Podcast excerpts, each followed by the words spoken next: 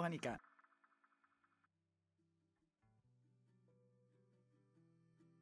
Oh, eccoci, inizia il nostro consueto appuntamento con Recap, l'Europa in sette giorni, il format di Eurofonica che vi informa su tutto ciò che accade in Europa. Siamo in onda su tutte le radio del Circuito Raduni, l'associazione degli operatori radiofonici universitari italiani. Io sono Alessandra Sasso, vi parlo da Napoli e come oggi c'è Gloria Beltrami, da Reggio Emilia.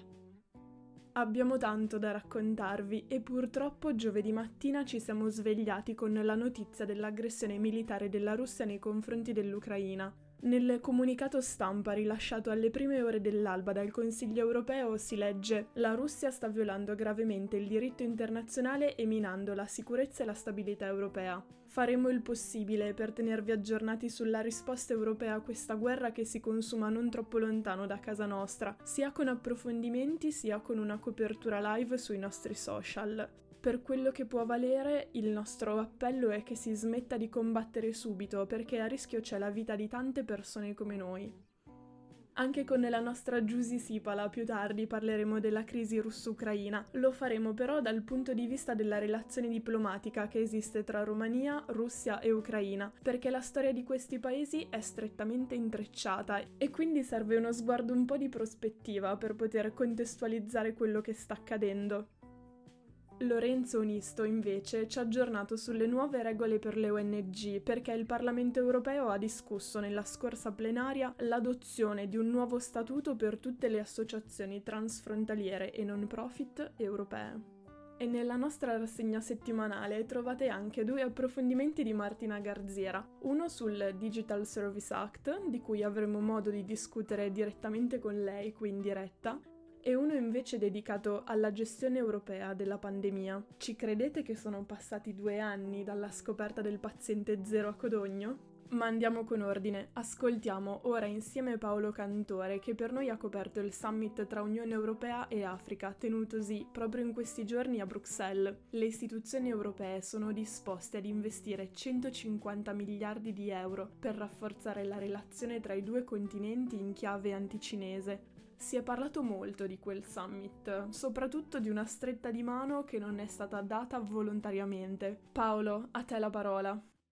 Politics, ambiente, comunità, rule of law, disoccupazione, Wirtschaftskrise, diversità, democrazia, alterações climáticas, Europa, future, migranten, diritti. Eurofonica. Ci risiamo. Dopo il gioco della sedia di Erdogan, Ora ci si mette anche il ministro degli esteri ugandese, che al saluto cordiale della Presidente della Commissione europea Ursula von der Leyen ha preferito la stretta di mano virile con il presidente di turno del Consiglio, il francese Emmanuel Macron, e il presidente del Consiglio europeo Charles Michel. È anche vero però che in politica estera nell'Unione Europea a portare i pantaloni siano ancora loro, i membri maschi, cioè gli stati, mentre la Commissione, ironia della sorte l'unica delle istituzioni alla testa dell'UE declinata al femminile, è relegata al ruolo di passacarte. Ma forse non di solo sgarbo istituzionale si è trattato. Sarà come sarà, a differenza del cosiddetto Sofagate turco, questa volta il Mano Gate, l'Alto La Gate, il Mani in Alto Gate, insomma la mancata stretta di mano tra la presidente von der Leyen e il ministro ugandese non ha avuto la stessa risonanza né tantomeno lo stesso interesse. Di colpo non siamo diventati tutti Ursula, né il portavoce della commissione è stato costretto a spiegare l'accaduto. E l'ultima volta, ad Ankara appunto, alla fine era stata data colpa a chi si occupa del protocollo in UE. Ma è anche vero che la questione ucraina, di cui tanto anche noi di Eurofonica stiamo parlando, fa ormai da banco e a giusta ragione direi. Però merita di essere approfondito il tentativo dell'Unione Europea di non perdere terreno anche nella sua Africa, quella che un tempo era territorio metropolitano d'oltremare o vassallo coloniale. In questi giorni si è tenuto a Bruxelles il sesto summit tra l'Unione Europea e l'Unione Africana, l'area di libero scambio che comprende tutti gli stati del continente africano, alcuni in realtà sospesi. L'Unione Africana è nata nel tentativo di emulare il processo di integrazione europea e soprattutto di ottenerne gli stessi risultati. pace sul continente, benessere economico e maggiore indipendenza politica. Nell'ambito della strategia Global Gateway, dove l'Unione Europea prevede di investire fino a 300 miliardi di euro entro il 2027 in alcuni settori chiave, come quello della trasformazione digitale, della produzione di energia, dei trasporti o della ricerca, la metà dei fondi sono destinati al pacchetto africano. L'Unione punta ad attrarre gli investimenti diretti esteri nel continente. L'iniziativa fa il palo alla cosiddetta Via della Seta cinese, il tentativo cioè della Repubblica Popolare di Xi Jinping di estendere il suo bacino di influenza anche nel Mediterraneo allargato. L'Unione Europea tenta di frenare la scalata cinese, che coinciderebbe con la perdita di quel ruolo geopolitico di primo piano che alcuni paesi europei hanno continuato a giocare nello scacchiere africano, come la Francia, il Regno Unito, il Belgio e in parte, certamente minore ma non trascurabile, anche l'Italia.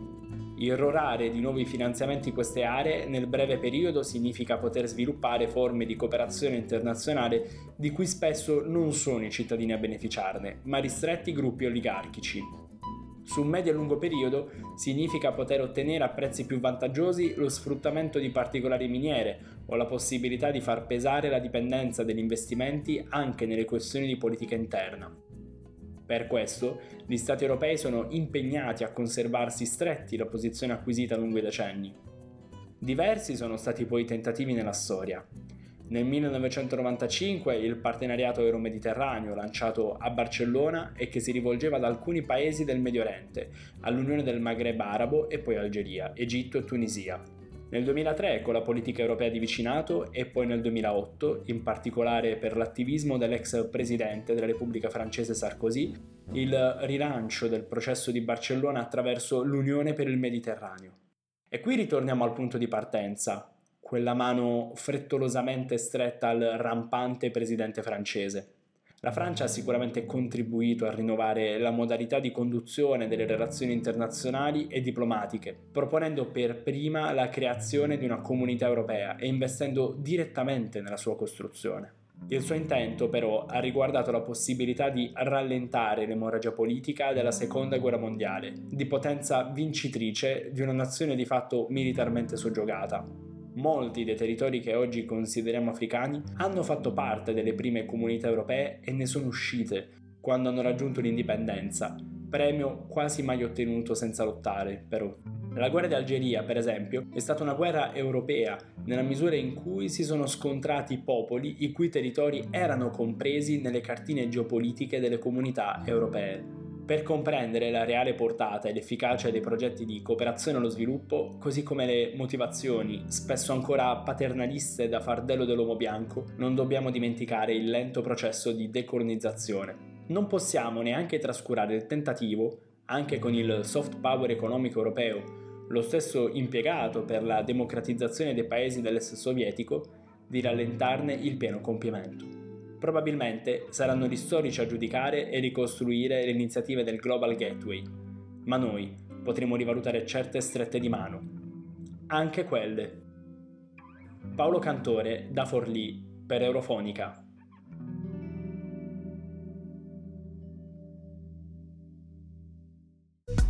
Eurofonica.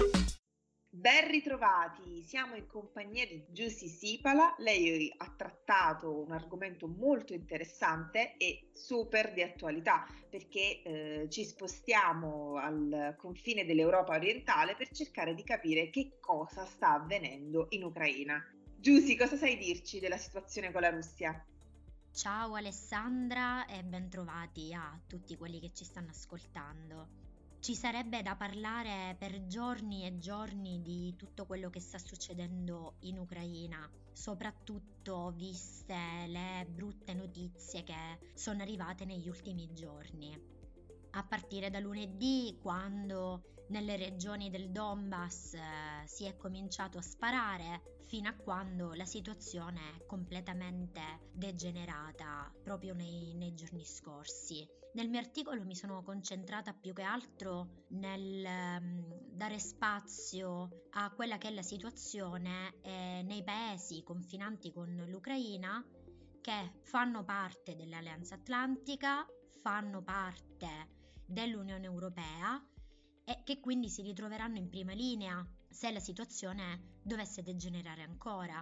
O ancora per esempio di eh, quei paesi come la Repubblica di Moldavia che non solo aspirano ad entrare eh, nelle istituzioni europee, nell'Unione Europea, ma anche nella, nell'Alleanza Atlantica eh, da anni e mi sono quindi voluta avvicinare eh, a quella parte d'Europa che sembra lontana, ma che in realtà ci riguarda da vicino. Perché ci tocca molto da vicino?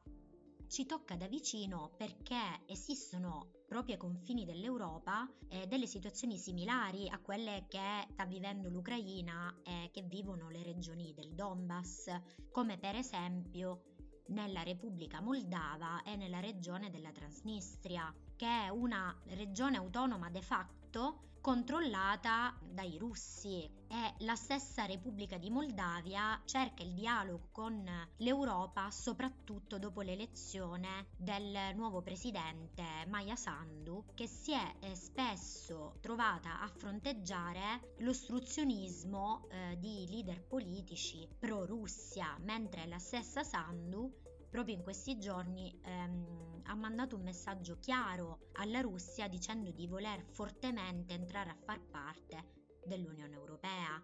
E la vicinanza e il legame culturale, economico, storico che ha con la Romania la rende insomma uno di quegli stati che maggiormente verrà colpito se la situazione dovesse degenerare ancora. E anche perché ricordiamoci che si tratta di una guerra di fatto e le persone che ci rimetteranno di più sono proprio le persone comuni, civili come noi. Mi sono quindi voluta concentrare su quello che conosciamo meno, cioè sul fronte orientale, quello che succede a est, mm, perché per esempio la Romania, uno degli stati più giovani del, dell'Unione Europea, nel senso che fa parte dell'Unione Europea soltanto da 15 anni, ed è quella che invece si sta preparando maggiormente a situazioni più critiche. Sono state stanziate infatti truppe permanenti proprio eh, sul Mar Nero e ancora è lo Stato che ospita il cosiddetto scudo antimissile. A 180 km da Bucarest eh, si trova un'ex base militare sovietica, oggi gestita dagli Stati Uniti per concessione della Romania e che appunto è stata diciamo presa di mira anche da Putin che già aveva espresso perplessità quando la base è stata riattivata nel 2016 la base in realtà doveva servire per scongiurare ipotetiche perdite, ipotetici pericoli da bombardamenti provenienti o destinati al Medio Oriente. E già allora quindi aveva espresso la sua perplessità, ma proprio qualche mese fa lo stesso Putin si è recato in ispezione eh, presso questa base, eh, la base di Deveselu, così si chiama il, il paese, a 180 km da Bucarest e per cui il ministro Urescu si è detto disponibile, eh, dicendo di non avere nulla da nascondere, ma di aspettarsi da Putin altrettanta disponibilità qualora la situazione dovesse richiedere delle ispezioni alle basi militari russe. Sì, a proposito di Putin, dice un tuo parere su quello che appunto sta accadendo negli ultimi giorni. Eh, qualcuno, qualche osservatore, ha parlato quasi di una riscrittura della storia degli ultimi cento anni da parte anche di, di Putin nell'ultimo discorso che ha tenuto, no? Uh, quando ha ricondotto un po' eh, i fili partendo praticamente da eh, concessioni, autonomie della prima guerra mondiale, quasi a suggerire che l'Ucraina non avesse in realtà una storia, una tradizione al di fuori della Russia. Come lo vedi questo gesto? Beh, devo dire che non è il primo gesto di questo tipo eh, che compie Putin.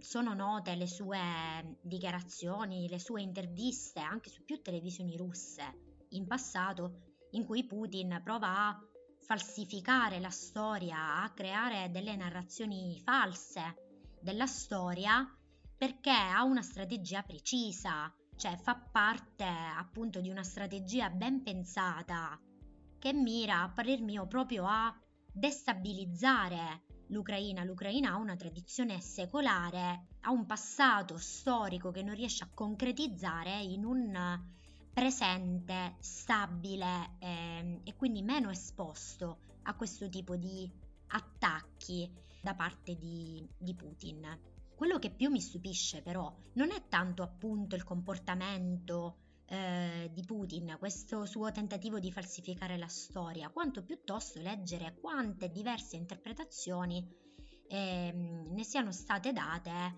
eh, in questa parte di Occidente, mm, dall'altro lato dell'Adriatico per guardarla dal nostro punto di vista perché appunto forse noi siamo quelli che abbiamo vissuto meno la minaccia dell'Armata Rossa, perché siamo quelli che ehm, abbiamo condiviso meno la storia ehm, della parte orientale dell'Europa, come quella della Romania, dell'Ucraina, della Repubblica di Moldavia.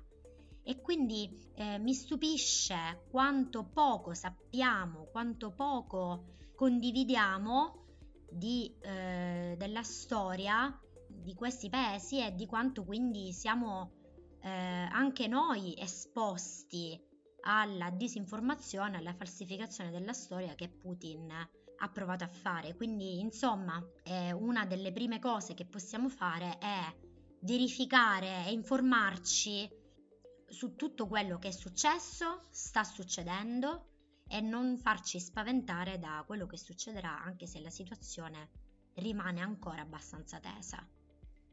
Grazie Giusy, grazie per questo tuo preziosissimo intervento e direi che potrebbe essere eh, la lettura appunto del tuo articolo e questo approfondimento proprio l'inizio per cercare di capire un po' meglio quello che sta accadendo nella vicinissima Ucraina, perché come hai ricordato tu si tratta anche della nostra storia.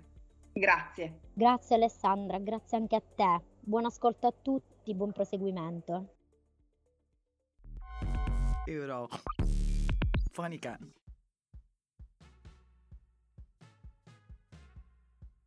Grazie Giusy per averci raccontato meglio delle diverse partite in gioco a livello diplomatico in questo momento. Come anticipavamo prima ci sono molti altri contenuti per voi. Tra i temi di questi giorni infatti che hanno infuocato il dibattito pubblico eh, c'è anche la questione legata al Digital Service Act. Vi sarà sicuramente capitato di leggere del braccio di ferro che c'è stato tra la Commissione europea e Mark Zuckerberg, che è il proprietario della media company Meta. Martina, ci spiegheresti meglio perché ad un certo punto è circolata questa voce secondo cui Facebook e Instagram avrebbero potuto essere chiusi o comunque non più accessibili, ecco, a noi utenti europei? È davvero così?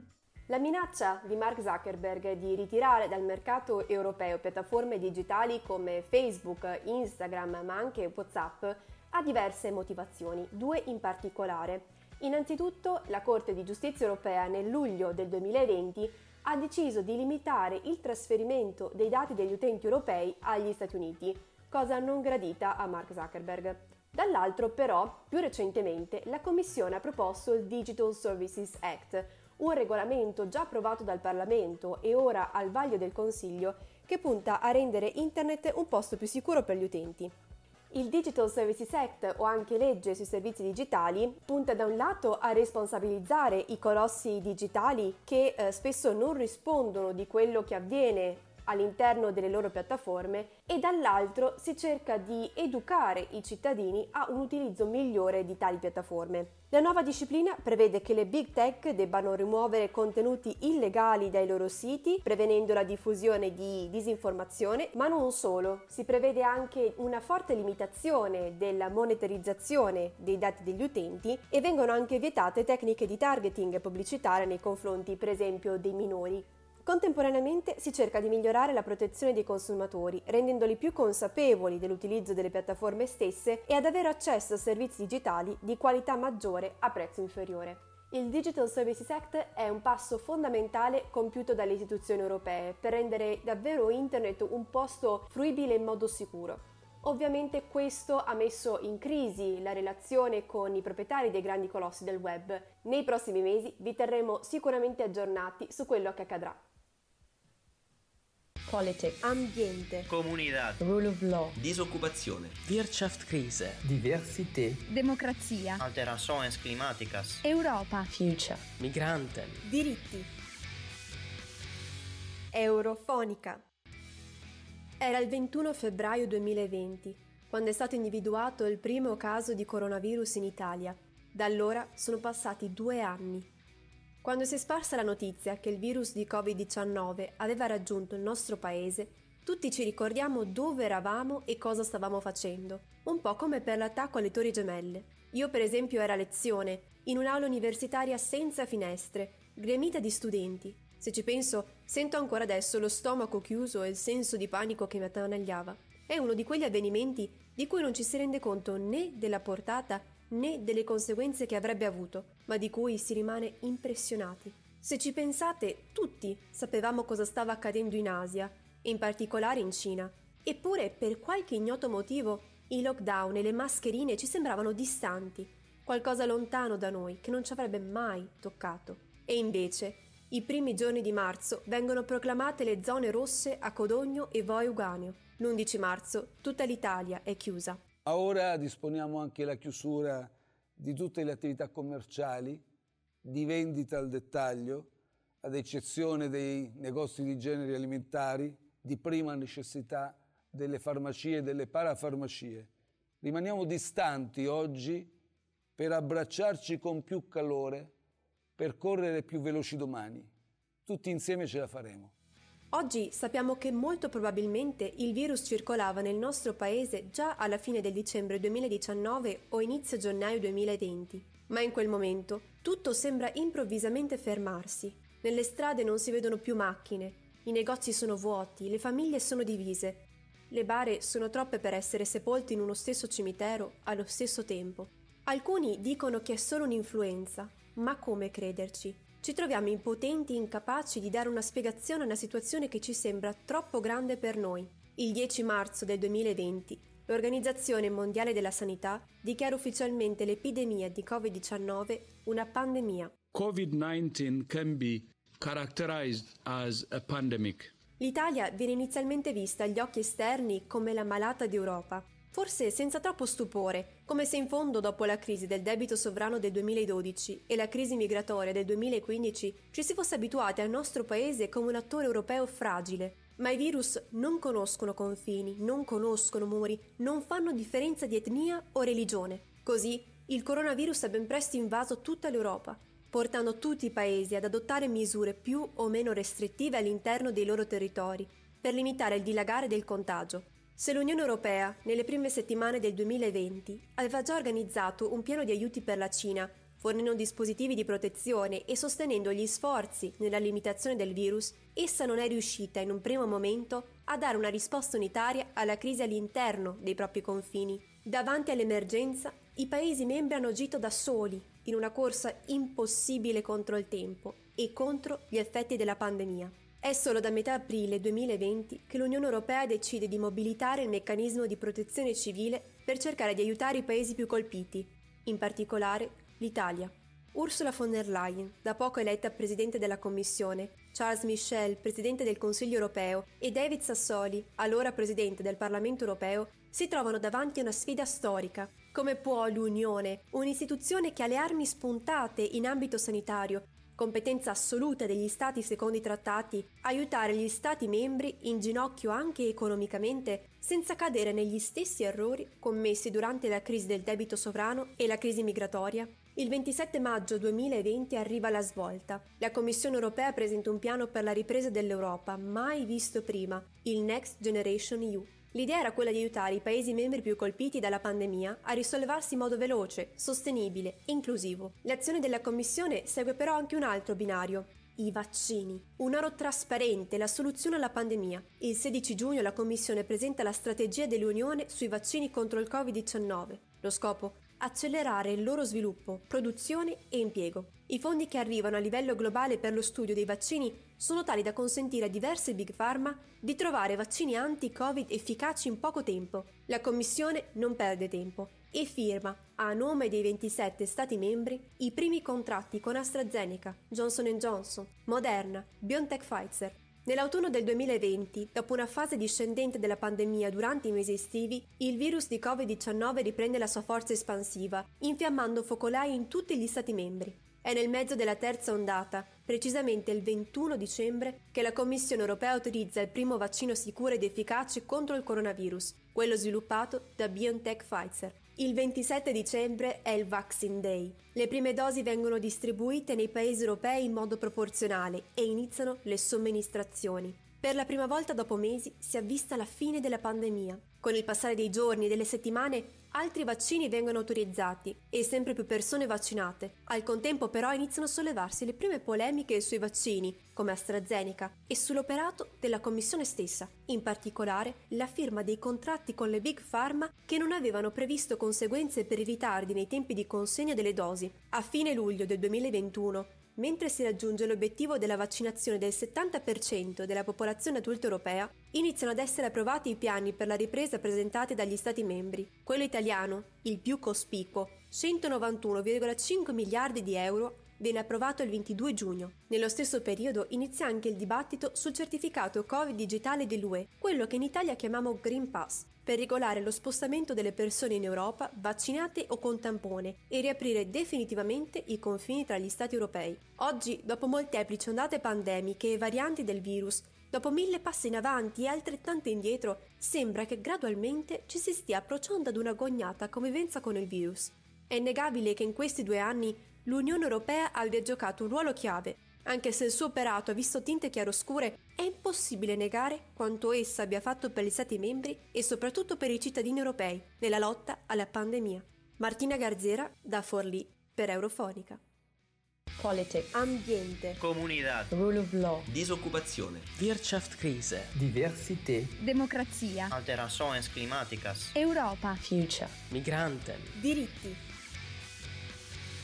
Eurofonica.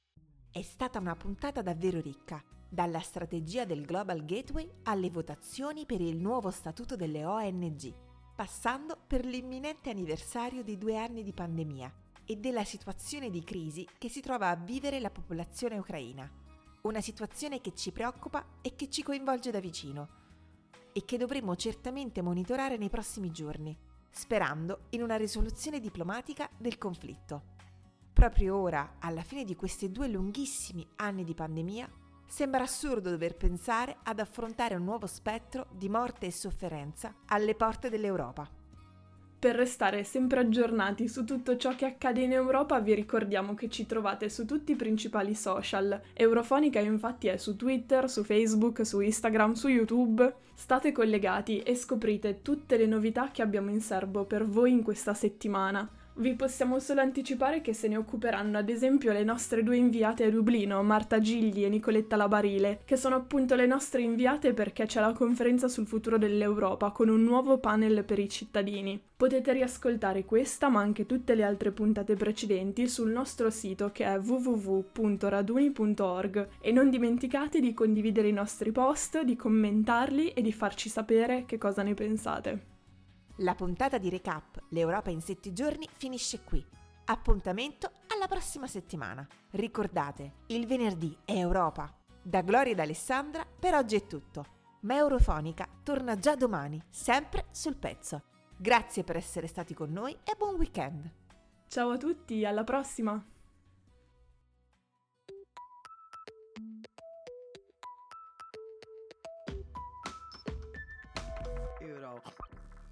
Eurofonica.